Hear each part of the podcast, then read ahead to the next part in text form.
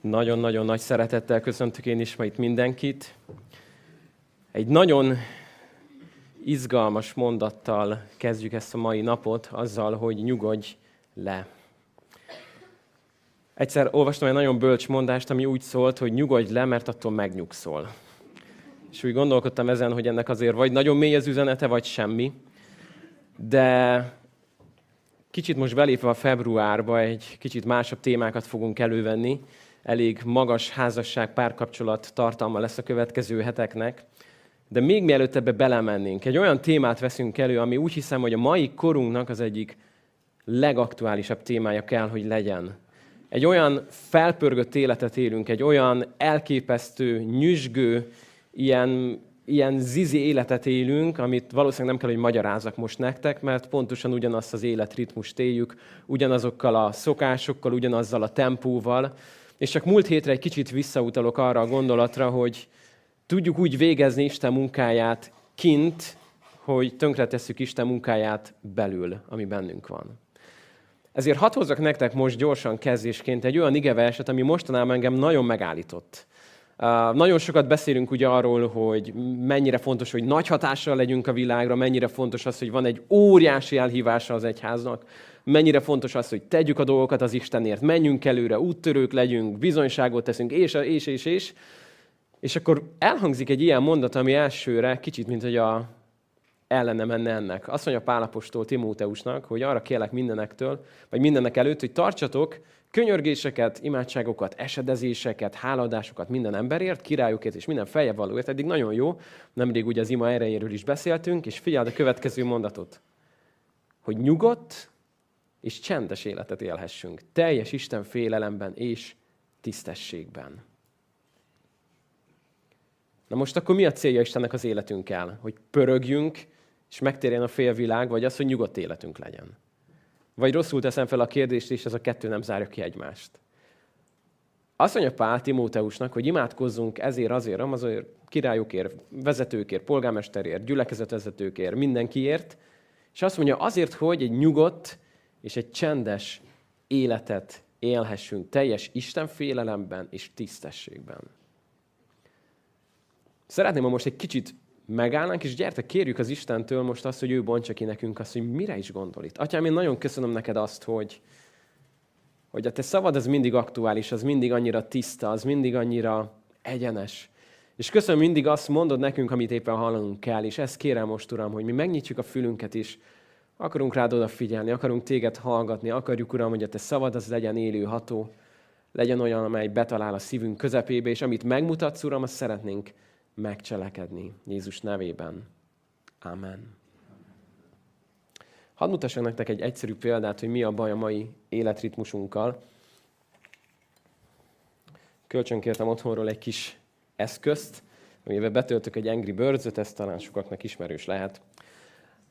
Amikor, amikor az életünknek egy nagyon felfokozott pillanatát éljük, akkor megtanultuk azt, hogy vannak ilyen feszített pillanatok, ugye, amikor így hirtelen megfeszülünk. És amikor vannak ezek a feszített, nem, nem, előrefele nem fogok célozni, vannak feszített pillanatok, akkor tisztában vagyunk azzal, hogy most valami nagy dolog fog történni, jön egy nagyon nagy vizsga, jön egy óriási nagy, nem tudom, munkahelyi ellenőrzés, most valami történni fog, ezért most magamat egy kicsit meg kell feszítsem, ugye? Meg kell feszítsem azért, hogy ami jön, arra rákészüljek, de tudjuk, hogy ennek a megfeszülésnek van egy célja, az a célja, amikor megfeszülök, akkor hát oda kimerem lőni. Ó, azt hittem a függönyig megy, bocsánat. Amikor kilövöm, akkor tudom, hogy a megfeszülésnek az volt a célja, hogy az egy rövid ideig tart, és utána abból erőt merítve kilövök és akkor jobban fog sikerülni az a vizsga, lehet kiadjuk egy estét, nem alszok, lehet, hogy most jobban összeszedem magam, megiszok még egy kávét, stb. stb. Mert most rá kell valamire készülni, mert most valami nagy dolog történik. Mi a baj a mai életmódunkkal? Az a baj a mai életmódunkkal, hogy hát nem tudom, hogy kinek hogy néz ki ez a kis csúzlia, de talán néha azt tapasztaljuk, hogy megfeszítjük magunkat, és feszítjük, és feszítjük, és feszítjük, és meddig feszítjük. Éveken keresztül. És mindig azt érezzük, hogy még egy kicsit kéne feszíteni, sőt, fog már meg te is, és akkor még egy kicsit feszítsünk rajta, ugye? Mert még egyet kéne rajta feszíteni, és még egyet, meg még egy picit. és olyan szinten tesszük tönkre a testünket, a lelkünket, ami nem fog visszajönni. Van egy régi mondás, többet hallottatok már lehet tőlem is, hogy Isten mindig megbocsát, az emberek néha megbocsátanak, és a tested az soha nem bocsát meg. Amikor, amikor túlfeszítjük magunkat, akkor a, jelez a szervezetünk, hogy ez így nem lesz jó. Érezzük azt a jelenséget, amit úgy hívunk, hogy stresszes élet, ugye?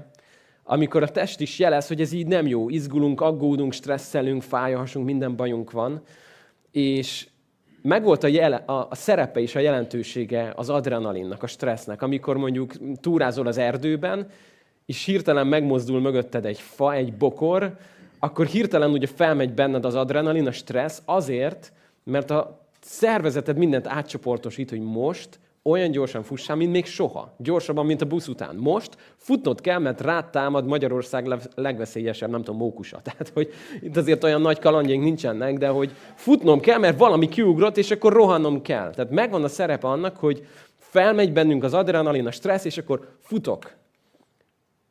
Mert levezetem a futással. Ez a cél.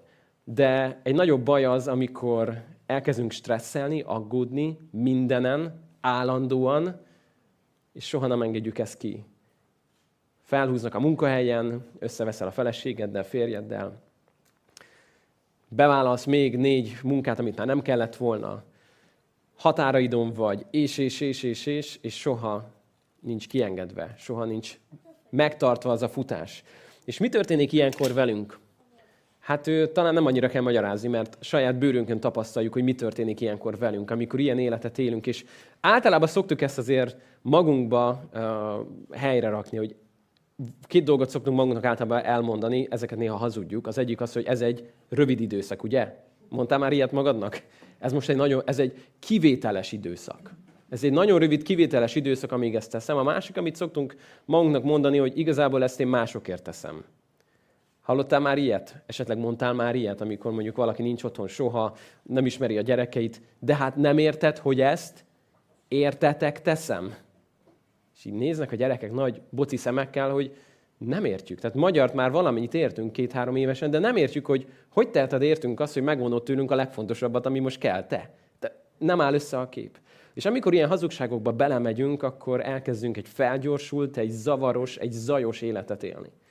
És annyira megállít minket ez a mondat. Azt mondja Pál, hogy azért csináljátok, imádkozzatok dolgokért, stb., hogy egy nyugodt és egy csendes életet élhessünk. Tinédzserként nem ez volt az élet célom, hogy egy nyugodt és csendes életet élhessek. Tinédzserként az volt bennem, hogy felforgatjuk a világot, megváltoztatunk mindent, mi először jól csináljuk, stb. stb. stb.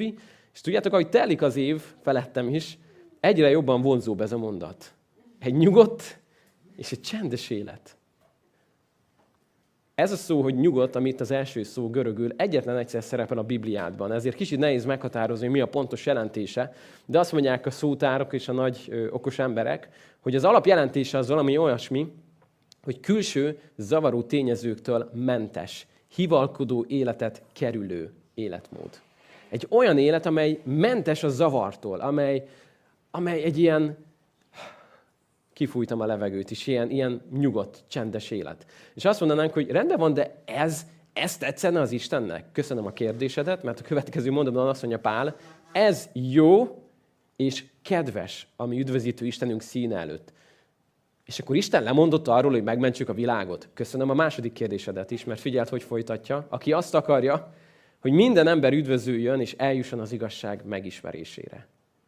Na most akkor ezek nem zárják ki egymást. Világmisszió, csendes élet. Hogy lehet csendesen világot missziózni, nem? Talán most jutunk el oda az egyházban, oda, hogy kezdjük ezt megérteni, hogy ez csak így lehet. Nem a nagy rendezvények ellen beszélek, mi is csináljuk a tűzrókát, sok száz fiatal, nagyon várjuk, nagyon megvan ennek a szerepe jelentősége. De ez egy nap az évből. Egy fontos nap számunkra, de egy darab nap. Mi van az összes többivel? Emberek általában nem egy nap alatt szoktak megtérni, hanem látják az életedet. Emlékszel arra, nemrég foglalkoztunk azzal, hogy van öt evangélium, Máté, Márk, Lukács, János, meg a tied, és az legtöbb ember az első négyet még nem olvasta, hanem a tiedet olvassa. Látja az életedet, a nyugodt, csendes életedet, hogy hogyan éled az életedet. És szeretném, hogy egy kicsit elgondolkodnánk, hogy jó, de ezt hogy lehet megcsinálni? Lehet azt mondod most, hogy Barni, ez nagyon szép és jó, de ezzel elkistél 50 évet. Mert nem tudunk visszafordulni, nem tudunk szembe menni az árral. Annyira szeretem Jézusban, hogy ő szinte mindig szembe ment az árral. Leonard Ravenhill azt mondta róla, hogy ha Jézus azt hirdette volna, amit ma a legtöbb gyülekezet, akkor soha nem feszítették volna keresztre. Mert ő, ő borzasztóan szembe ment az árral, ő megmondta egyenesen a, a valóságot, és nem csak arról beszélt, hogy legyen egy kellemesebb, jobb életed, hanem elmondta, hogy aki, aki nem rajta keresztül megy, az nem jut el az atyához. Aki nem eszi az ő testét, az nem lesz az ő tanítványa. Szóval kicsit nézzük meg azt, hogy hogyan lehetséges ez. Hoztam nektek néhány példát erre. Először is van ez a mondat Jónás könyvében, oda ment hozzá a hajós kapitány, már mint Jónáshoz, és így szólt hozzá, hogy tudsz ilyen nyugodtan aludni. Hát ez egy kicsit másik véglet, nem? Jónás nem azért aludt nyugodtan, mert minden rendben volt. Igazából nem tudjuk, hogy Jónás hogy aludt ilyen nyugodtan, amikor tudta, hogy miatta van a vihar. Engedetlen Istennek, ezért mindenki más életveszélyben van miatta. De maradjunk annyiban, hogy egy furcsán beletett ez a Jónás. Nagyon várom, hogy megismerjem majd a mennybe. Ő mi alszik, horkol, és oda mennek hozzá, hogy hogy tudsz ilyen nyugodtan aludni, nem? Aztán úgy kiderült, hogy igazából ő tudja, hogy ez miatta van. És akkor hogy tudsz ilyen nyugodtan aludni? Szóval nem erről a nyugodtságról beszél a Biblia, hogy minden zajlik körülötted, és tudod, hogy mit kéne tenni, te pedig érdekel is az engem, nem számít, alszok tovább. Nem erről a fajta nyugodtságról beszél, hanem egy egészen másfajta nyugodtságról, amit Jézusnál látunk. Azt olvassuk Jézusnál, hogy a fiú önmagától semmit sem tehet. Csak ha látja, hogy mit tesz az atya, mert amit ő tesz, azt teszi a fiú is, hozzá hasonló módon.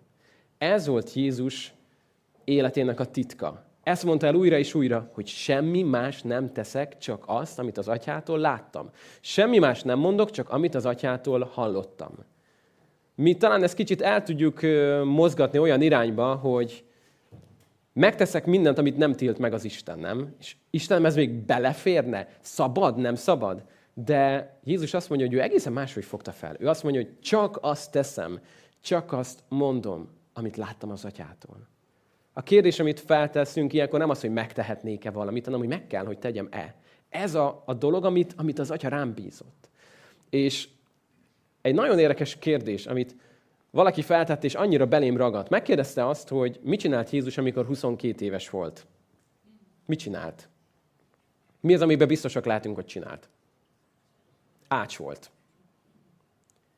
Mit csinált Jézus 23 éves korában? Mi az, amiben biztosak lehetünk? Ács volt. És 24 éves korában valószínűleg egy még jobb ács.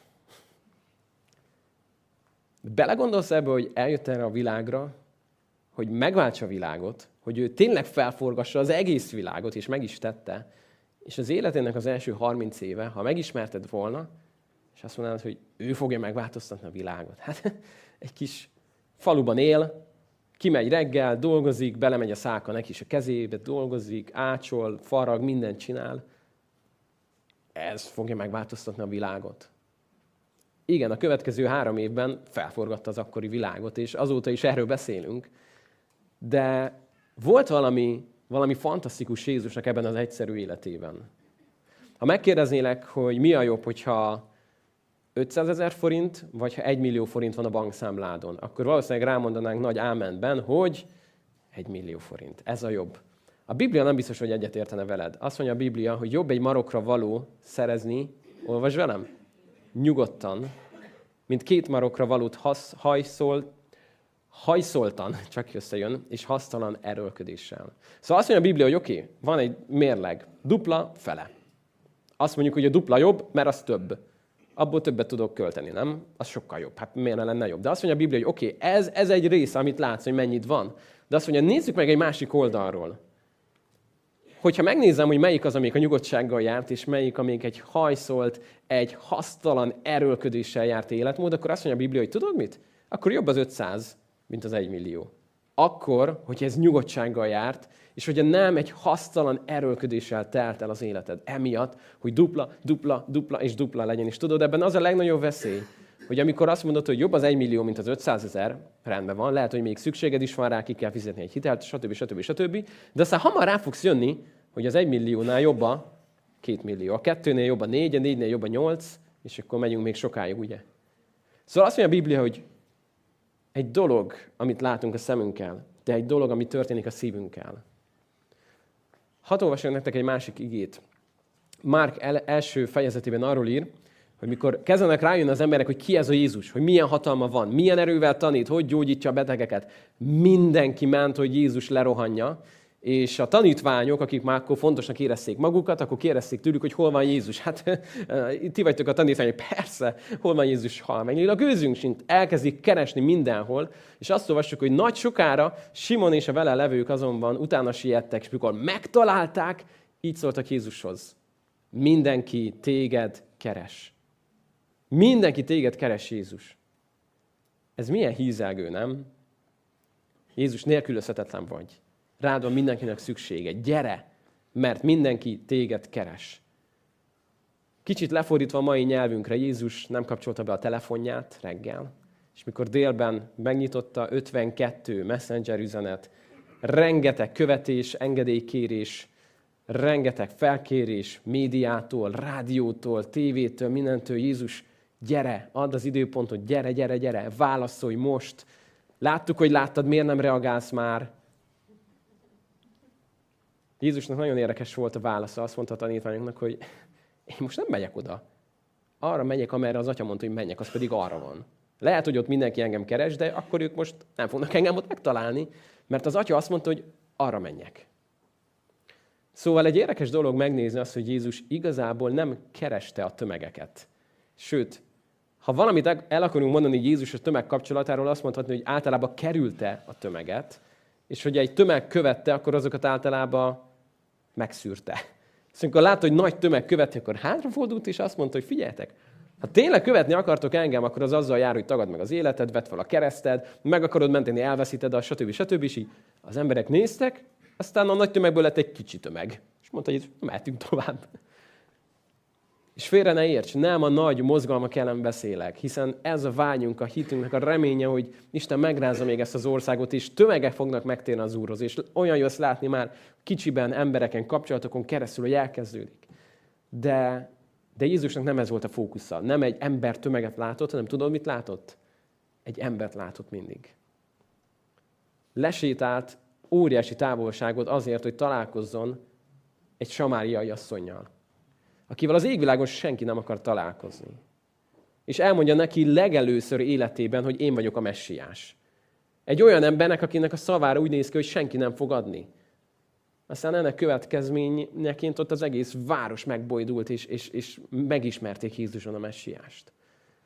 Szóval Jézus, ami egészen különleges módon kapcsolódott ehhez.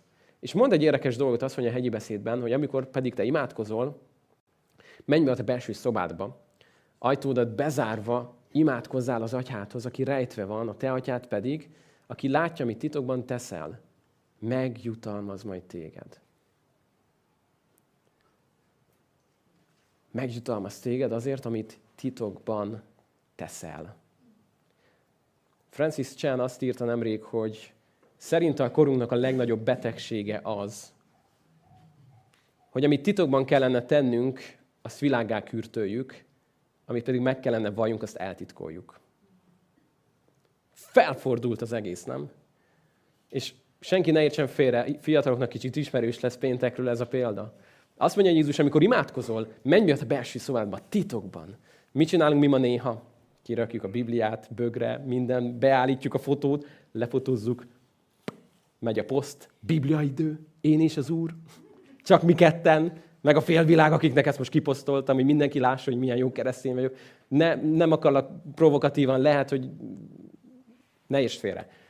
De amikor, amikor mindenünk elmegy oda, hogy mindent kirakunk a nagyvilágba, amiről azt mondja Jézus, hogy ennek ott kéne történnie titokban amikor teszel egy jó cselekedetet, na azért örökítsük meg, hogy lássa a Facebook, meg PC csoport, mindenki tudja, hogy én milyen jó ember vagyok. Ha valakin segítek, mert bajba jutott, azért na, illik tudni mindenkinek, hogy én segítettem rajta, és ennyi pénzt adtam neki, meg ennyi jó cselekedet, meg azért, na, meg lehet említeni ott azért, na, teggeljetek meg engem is, hogy lássák, hogy azért én is ott voltam. Azt mondja Jézus, hogy a bal kezed ne tudja, mit tesz a jobb.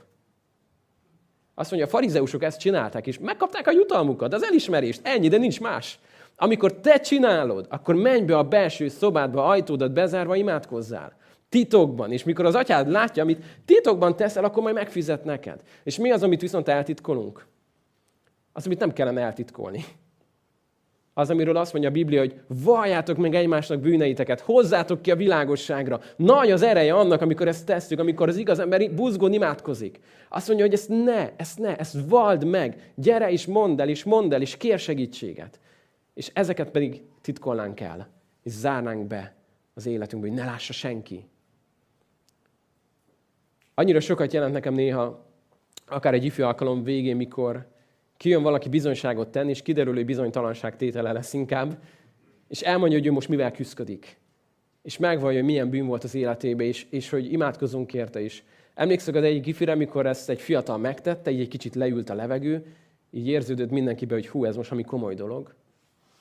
És utána, mint egy dominó effektus, egymás után jöttek, adták a mikrofont. Figyeltek, én meg ezzel, én is ezzel én is, én is, én is, én is, én is, és itt maradtunk sokáig, rengeteg emberrel még imádkoztunk, akik mondták, hogy figyelj, Barni, eddig én erről soha nem mertem beszélni, de most, hogy valaki elmondta, én is elmondom, hogy ugyanezzel küzdködök, és te vagy az első ember, akinek ezt elmondtam, 17 éve küzdködök ezzel, meg ezzel, meg ezzel.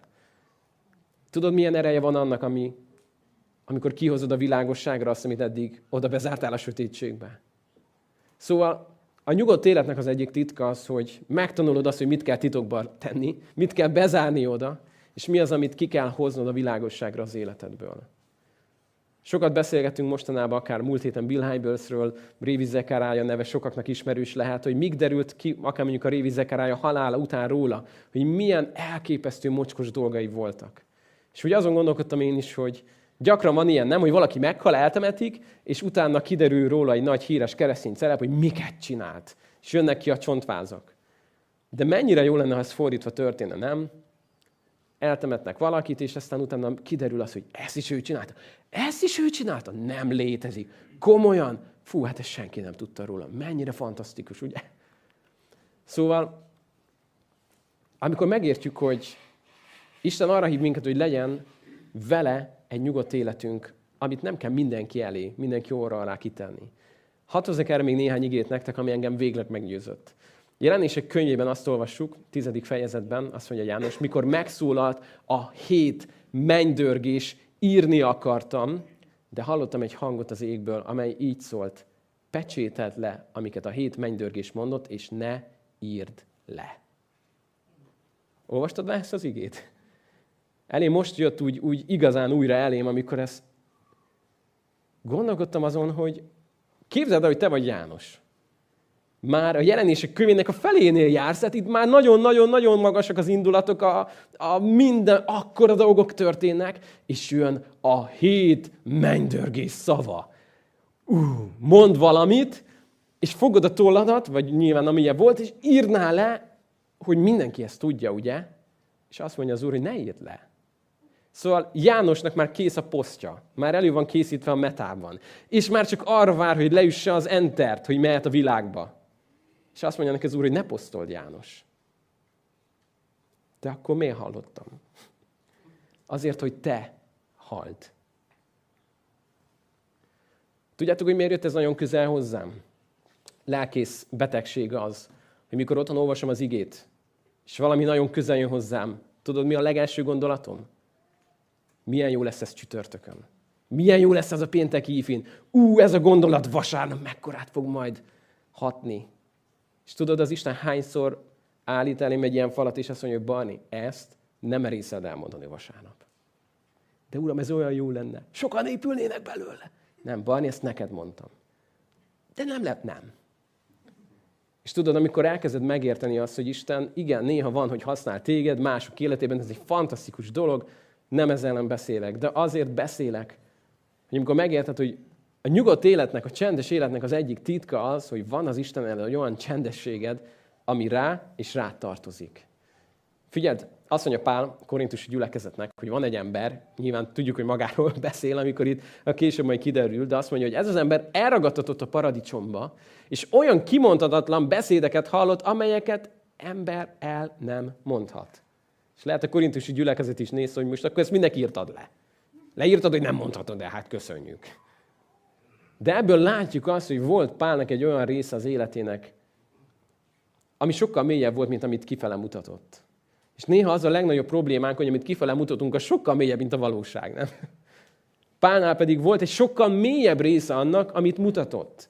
Valamit mutatott, valami tartozott másokra is, de volt egy sokkal mélyebb része az életének. És azt mondta, hogy ezt, ezt nem mondhatom el embernek, amiket ott hallottam. És nem tudjuk, mai napig nem tudjuk, hogy mit hallott. Mai napig nem tudjuk, mi volt a hét mennydörgés szava. Egyedül János tudta, senki más. Van egy olyan rész, amit csak rád és Istenre tartozik. És akkor hogyan tovább? Azt mondom, hogy rendben, de most én egy felzaklatott életet élek, annyi problémám van, Hadd mutassam az első szintet. Ez az első, ez a belépő, ez a mondjuk azt, hogy az óvodás szint, amikor megértem azt, hogy lelkem, nyugodj meg újra, mert az Úr jót tett veled. Ez megy, nem? Ez azt jelenti, hogy amikor benne vagy egy nehéz helyzetben, izgulsz, félsz, aggódsz, minden rossz megtörténik veled, majd az Úr megteszi a jót, akkor azt mondod, hogy megnyugodhatsz lelkem. Az Úr olyan jó volt. Végre! Na akkor most nyugodjunk meg, nyújtózzunk ki, masszásfotel jöhet, lábat fel az égbe. Jó az Úr, megtette újra a názáreti. Pihenhetek, megnyugodhatok. Ez az első szint. Ha ilyenkor nem nyugszol meg, akkor, akkor bajok vannak. Tehát, hogy amikor elmúlik a baj, akkor könnyű megnyugodni, nem? Amikor megkapod az ajándékot, könnyű azt mondani, hogy köszönöm. Ez etiket, illem. Ez az első szint. De érdekes, hogy azt mondja szó szerint itt a Zsoltáros, hogy lelkem, tér vissza nyugalmadba. Menj oda-vissza, ahonnan kimentél. Szóval van egy nyugalmad valahol, és oda-vissza kéne menni. Menj vissza abba a nyugalmadba. Ez az egyes szint. De menjünk ennél tovább, mert ez azt jelenti, ha, ha csak ennyit látsz, akkor mindig akkor lennél csak nyugodt, amikor valami jót tett veled az Úr. És amíg nem teszi meg az Úr azt a jót, addig nem vagy nyugodt. Na most ezzel az a probléma, hogy mondjuk a zsidók 40 évig vándoroltak, hogy bemenjenek az ígéret földjére. Mózes 40 évig kint volt a pusztában, mire visszamehetett Egyiptomba, és Isten használta őt. Uh, rengeteg példát tudnánk arra mondani, hogy nem biztos, hogy meg kell várni a 40 év végét, hogy azt mond 40 évesen, hogy végre most már akkor jól vagyok.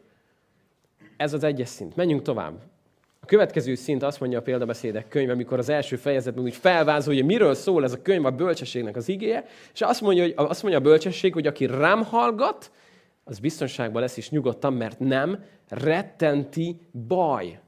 Na ez már egy másik szint. Ez azt mondja, hogy nem fogja baj rettenteni. Sajnos ez nem azt jelenti ez a mondat, hogy nem fogja baj érni. Azt jelenti szó szerint, hogy a nagyon bele fogunk kukacoskodni a jelentésekbe, a szavakba, hogy a baj félelme nélkül bővölködve él. Ezt jelenti ez a kifejezés a vége fele. A baj félelme nélkül él. Szóval jön a baj, de nincs rád hatással, és a bajnak a félelme nem érint téged. Jön, azt mondja a bölcsesség, hogy rám hallgat, biztonságban lesz, figyeld, nyugodtan, de a baj félelme nélkül él. És van a harmadik szint. Készen álltok a harmadik szintre? A legjobb szint. Asztal terítesz nekem, olvasd velem, ellenségeim szeme láttára. És ha még ez nem lenne elég, figyeld a következőt. Szemem nyugodtan nézi, akik leselkednek rám. Fülem nyugodtan hallja, hogy rám akarnak támadni a gonoszok. Óriási. Lehetséges? Tehát mekkora különbség a kettő között? Az első szint az, hogy jaj, valaki bántani akar, jaj, jaj, mi lesz, jaj, jön a nehéz. Minden eltűnik. Ez, ez a harmadik szint, ez az, hogy eszed a reggelidet, szomszéd, maga mit készül? Fenem a fejszét, hogy levágjam a fejed. Jó reggelt! És eszed tovább a reggelidet. A másik maga mit akar? Ó, én is jönnek megölni. Áldja meg az úr, és eszed tovább, és így nézek rá, hogy azt mondja, hogy a szemed nézi azokat, akik leselkednek rád. A füled hallja, hogy rád akarnak támadni a gonoszok. De, figyeld, nyugodtan nézi, és a fülem nyugodtan hallja. Ez olyan, mint a süket lennél meg vak, nem? Hogy hát nem hallod, hogy rád támadnak? Nem hallod, hogy mit tesznek? Tudod, hogy mikor vagy erre egyedül képes? Erre egyetlen módon vagy képes, hogy ott vagy elrejtve az Istenben, és tudod, hogy ki van veled. Hadd hozzak erre egy nagyon egyszerű példát. Amikor mondjuk eszem a kis vacsorámat, és ott falatozok, és hallom, hogy a három gyerek túl nagy csöndben van, és valami, valami kupak tanács megy ott. És hallom, hogy fenik a fegyvereiket rám. Hallom, ahogy a suttogásuk elhangzik hozzám, hogy megtámadjuk apát, elfogjuk, megkötözzük kezét, lábát, ráugrunk, és nem tudom, rávesszük, hogy adja nekünk ide a telefont, hogy játszunk, vagy valamit, és így hallom, hogy mit terveznek. És én csak így, hm, jól van, eszem tovább, eszem tovább. És megkérdezik, hogy Barna, miért nem rettegsz tőlük? Miért nem félsz? És azt mondom, hogy tíz év múlva rettegnék. Most még eljött 13 kiló. Többieket már nem mondom, de hogy most még nincs okon félni, mert ha rám is támadnak, még nem bírnak velem. Még hárman se. Tíz év múlva már biztos. Most még nem bírnak velem. Ezért hadd csinálják. Látom őket, persze hozzák le a kis harci eszközöket, meg, meg ostronfalat építenek matracból, és tudod, nézzájuk, hogy matracból? Drágáim, hát apot majd úgy fog bemenni, mint kés a vajba. És akkor rátámadnak, és azt mondod, hogy na hát akkor kezdődjön. És végig nyugodt vagy, ha néznéd egy EKG géppel, a pulzuson végig ilyen semmi. Na most, hogyha eltelne 15 év, és mindegyikük nagyobbra nőtt, mint én, és akkor beszélnének erről, és látnám, hogy valódi fegyverek vannak náluk, akkor, akkor a pulzusom az egekben lenne, hogy miért támadtok rám? Át kell éljem, mint Dávid, hogy saját fia Absalon rátámad, stb. stb. Tehát akkor bajba lennék. De most nincs baj, mert látom, hogy ami velem feljön, velem szembe, az semmi ahhoz képest, amivel az én oldalam rendelkezik még. Na most, hogyha Isten az én oldalamon van, akkor mi az, ami szembe jöhet velem? Mi az, ami szembe jöhet velem, ami azt mondhatom, hogy hű, na ez most ki fog rajtunk fogni. Ez most jó ki fog rajtunk fogni. Van egy régi történet, biztos sokan hallottátok, mikor az elefánt meg a egérke átmegy a hidon. És az elefánt hátán ott ül az egérke, és mikor átmennek, és nagyon mozog a híd, és úgy remeg, akkor mondta az egér, hogy fú, elefánt barátom, mi ketten aztán jó nagy súlyt nyomunk. Valami ilyesmi az, amikor az Istenben vagy. Hogy érzem azt, hogy én vagyok ott a kis egérke rajta, de hogy de hogy ő az elefánt. És hogy mi az, ami szembe jöhet velünk, mi az, amitől meg kéne rettenjek. Mi az, amit ha látok, akkor aggódnom kellene. Mi az, amit, hogyha meghallok, akkor nagy baj lenne, és elmondom a mennybe, hogy mi történt, és azt mondják a mennybe, hogy fú, Barni, figyelj, 5-6 ezer éve megy ez a Föld projekt, de hogy ez, ez most nagyon kiakasztott minket is. Ilyet még mi nem láttunk, ez precedens nélküli eset. Itt, itt aztán tényleg, figyelj, hát nem tudom, jelentkezünk, addig aggódj. Tehát el tudunk képzelni egy ilyen választ a mennyországból? Én inkább azt a választ tudom elképzelni, hogy azt mondja az Isten, hogy, ő, hogy vagy mondjuk az ügyfélszolgálatos angyal, hogy mivel találkoztál szembe? Tenger? Nem, nem, nem, mert csak zárójelben az sem volt probléma, csak kérdeztük, hogy tenger vagy, mert az is át, azon is átment a nép, ha kellett, tehát hogy most um, oroszlán verem? Nem, nem, nem, azért nem olyan nagy a baj. Óriás? Góliát? Nem. És akkor mondja az angyal, hogy de csak azért kérdezem, mert hogy ezeket is megoldjuk, csak tudni szeretnénk, hogy mi a mostani akadály, amit nem lehet megoldani. Amikor megérted, hogy a nyugodtságod nem abból jön, hogy minden rendben van körülötted, hanem abból, hogy el vagy rejtve az Istenben. Hogy ott vagy a hátán, és ő az elefánt. És nekem egyetlen dolgom, hogy rajta maradok, nem? És hál' Istennek elég nagy az a hát, úgyhogy könnyű rajta maradni. De van még egy utolsó titok, amit szeretnék nektek hozni. A zsidókhoz levél arról beszél, hogy ez a nyugalom, amiről a szabad szólt, az még nem jött el annak idején a nép életébe.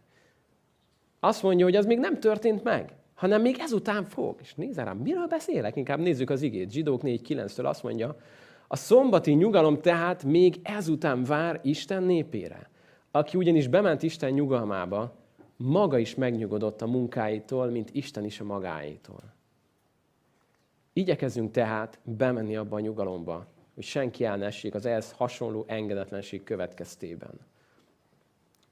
Arról beszél a zsidókhoz írt levél, hogy Isten népének a nyugalma az Jézus Krisztus.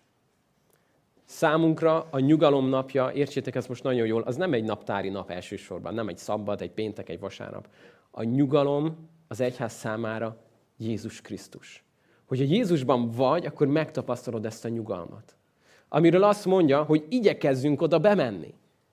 Hogy ne járjunk úgy, mint az a nép, amelyik végül nem ment be Istennek a nyugalmába. És nézd, mit mondott? Azt mondta, hogy aki ugyanis bement Isten nyugalmába, maga is megnyugodott munkáitól. És hogy az egész zsidókhoz írt levelet most áttanulmányozhatnánk, amire most nem biztos, hogy van időnk, akkor gyönyörűen kikiristályosodna, hogy arról beszél az egész levél, hogy míg az ószövetségi áldozatok képtelenek voltak egy embert megmenteni. Nem tudták a lelkismeretet megtisztítani tartósan. Újra és újra és újra ismételték, mert nem tudott a bikák és bakok vére bűnöket igazán el, eltüntetni, hanem ez egy előképe volt annak, hogy Jézus Krisztus egyetlen áldozatával örökre tökéletesé tette a megszentelteket. És arról beszél az egész zsidókhoz írt levél, hogy Jézus nagyobb, mint az angyalok, nagyobb, mint Mózes, nagyobb, mint Ábrahám, nagyobb mindennél. Ő az, aki az engesztelő áldozat. És itt a negyedik fejezet végén elvisz minket oda, hogy mi ennek az egésznek a titka, az örök életnek a titka, a hitnek a titka az, hogy megnyugszol a munkáitól. Mikor rájössz arra, hogy nem azért, aki akarja, nem azért, aki fut, hanem a könyörülő Istené. Amikor rájössz arra, hogy a megváltás, a kegyelem az egy ajándék. Azt nem érdemelted ki. Nem tudtál elég jó lenni ahhoz, hogy elég rossz legyél, hogy kegyelmet kaphass. Ajándék. És amikor ezt megérted, akkor életedben először egy nagyot kifújsz, és azt mondod, hogy megnyugodtam.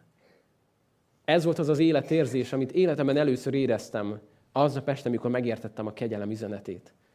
Előtte állandóan pörögtem, hogy hogyan tudnék jó keresztény lenni, hogy Isten megszeressen. Mit tudnék tenni, hogy lenyűgözzem, hogy felfigyeljen rám. Mit kell tennem, mennyit kell teljesítenem ahhoz, hogy elfogadható legyek számára. És akármennyire próbálkoztam, mindig éreztem, hogy nem elég, nem elég, nem elég, nem elég.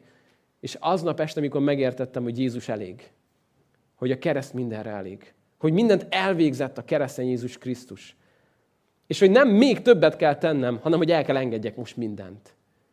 És engednem azt, hogy beleessek Istennek a tenyerébe.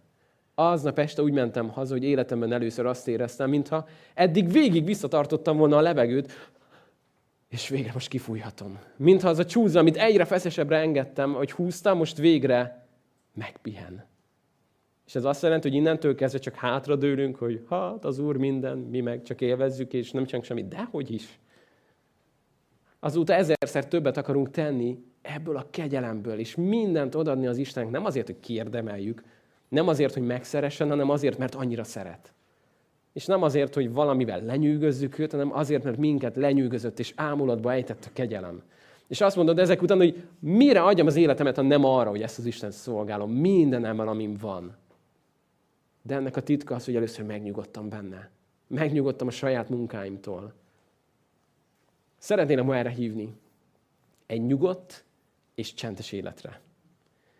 De hogy ezt jól csinálod, akkor ez a nyugodt és csendes élet fog elvezetni Magyarország legnagyobb ébredéséhez. Amikor a hív emberek egyszerűen ezt a nyugodt és csendes életet megélik, nem lehet észrevétlen. Mindenki látni fogja a környezetedben. Mi a titok? Hogy vagy ilyen nyugodt? Hogy vagy ilyen boldog? Hogy nem zavar? Pedig látod, pedig hallod. Hogy tudsz ilyen, ilyen, ilyen, ilyen lenni? És akkor lehet, hogy nem egyszerre tízezer embernek, de el fogod mondani kettőnek, hogy figyelj, az a titok, hogy Isten itt van az életembe, és, és megváltott. És tudod, ezért úgy vagyok, hogy látom ezt a dolgot, de látok egy nagyobb perspektívát, és, és ezért látom máshogy a főnököt, ezért látom máshogy azt az embert, ezért tudok neki megbocsátani. Ez a nyugodt és csendes élet az egyik legerőteljesebb evangelizáció, ha ezt megéled. És szeretnélek most erre hívni, hogy először te tedd meg, mert nézd, azzal zártuk ezzel az igével, Igyekezzünk tehát bemenni abba a nyugalomba. Szükséged van erre. Hatozok egy szörnyen rossz szójátékot, de lehet, hogy magatokkal viszitek ti is. Ahhoz, hogy a nap minden nap ragyogjon, ahhoz minden nap először lenyugszik. Lenyugszik újra és újra, ahhoz, hogy tudjon később ragyogni. És lehet, hogy az a menet, hogy már alig bírsz magadból kicsikani valami kis fényesség, szerűséget, de lehet, hogy most nem arra van szükséged, hogy még nem tudom nagyobb gázra kapcsolni, hanem hogy először lenyugodj az Istenben. És azt mondod, hogy Uram, én most megnyugszok benned, és elengedem, elengedem a munkáimat, a próbálkozásaimat, a küzdködéseimet, hogy téged lenyűgözzelek, meg, hogy utolérjek mindenkit, mert ma mindenki attól fél, hogy lemaradsz, kimaradsz, ha nem vagy elég gyors, nem leszel benne. És azt mondom, hogy Uram, rád van szükségem. Nem arra, hogy szélesebb legyek most, hanem hogy mélyebb legyek benned. És hogy ez megtörténik, hidd el, hogy nincsen ennél erőteljesebb. Jézus három év alatt olyan munkát végzett, három év alatt ezen a földön, amire más emberek 80 év alatt nem voltak képesek. Három év alatt internet nélkül, filmek nélkül, riporterek nélkül, három év alatt elérte azt, hogy ma a világban mindenki hall róla. Nem egy hosszú életre volt szüksége, hanem egy, egy igazi életre, egy mély életre volt. Azt mondta az egyik elnök egyszer, hogy nem az számít, hogy mennyi év van az életedben, hanem hogy mennyi élet van az éveidben. És hogy ezt megérted, akkor lehet, hogy elengedheted a mókus kereket, hogy nem kell még, még többet tegyek, nem kell, hogy még jobban próbálkozzak, és még nagyobb sebességre kapcsolok, hogy még több dolog beleférjen az életembe valahogy. Most csütörtökön jön majd Jetró tanácsa, aki azt mondja el Mózesnek majd, hogy Mózes, ha jobban szeretnéd csinálni a dolgaidat, akkor nem többet, hanem kevesebbet kell csináljál. És ez volt az egyik titok ott, hogy Mózes ezt megértette. És erre hívlak most. Hogy egyszerűen csak ezt engedd el, hogy az Isten mondja meg neked, hogy ki vagy, hogy mit kell tenned, de ez kell az a nyugodt, csendes idő, hogy ott vagy benne titokban. Mindenféle külvilág nélkül, követők nélkül, csak te és az Isten. Arra kérlek most, hogy gyere és imádkozz velem együtt, és ez a téma annyira adja azt, hogy most először magadban szólj az Istenhez. Úgyhogy adunk most erre egy kis időt, jó? Hogy elcsendesedjünk is. Odafigyeljünk az Úrra is. Hogyha valamit most el szeretnél neki mondani, akkor tedd azt ebben a csendességben. De arra kérlek, hogy nyisd ki a füledet, és figyelj az Úrra, hogy ő mit akar neked mondani. Lehet, hogy egyetlen szót fog, egyetlen mondatot, vagy csak egy, egy, egy egyszerű ölelést, hogy szeretlek téged. Nem tudom, mit fog neked az Úr mondani, de ezt ő tudja. De legyél egy kicsit csendben most előtte is. Legyél kész arra, hogy meghald őt. Drága atyám, köszönjük azt, hogy téged nem a kirakat érdekel soha, hanem téged az igazi, a valódi. Köszönöm, hogy nem elégszel meg egy külső képmutatásunkkal, egy vallásossággal, hanem te a szívünket keresed, és szívből szívbe akarsz kapcsolódni. Uram, kérlek, bocsáss meg, amikor ezt elfelejtettük. Bocsáss meg, amikor, amikor felcseréltük a sorrendet, amikor, amikor nem értettük, hogy mi is ennek az igazi lényege. De szeretnénk, Uram, most ezt a helyére tenni. Szeretnénk megnyugodni benned. Szeretnénk, Uram, ezt a nyugalmat, amit egyedül Te tudsz megadni. És köszönöm, Atyám, hogy még ha jönnek is bajok, még ha látunk is és hallunk is rossz dolgokat, mégis, Uram, ez a nyugodtság ott maradhat bennünk. Ott asztal terítesz nekünk az ellenségek szeme láttára. És nyugodtan befejezhetjük, Uram, veled az evést. Mert Te vagy a mi védelmünk, Te vagy a mi biztos sziklánk. Te vagy, Uram, az, aki ott van stabilan, amikor megrendül a föld, és minden a feje tetejére áll ebben a világban. Szeretnénk, Uram, ezt csak megtapasztalni minden egyes nap.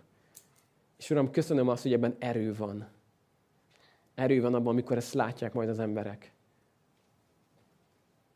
Köszönöm, Atyám, hogy készítesz még valamit, Uram. Mielőtt visszajönnél, hiszük azt, hogy megrázod még ezt a világot is. Nagyon sokan megismernek téged.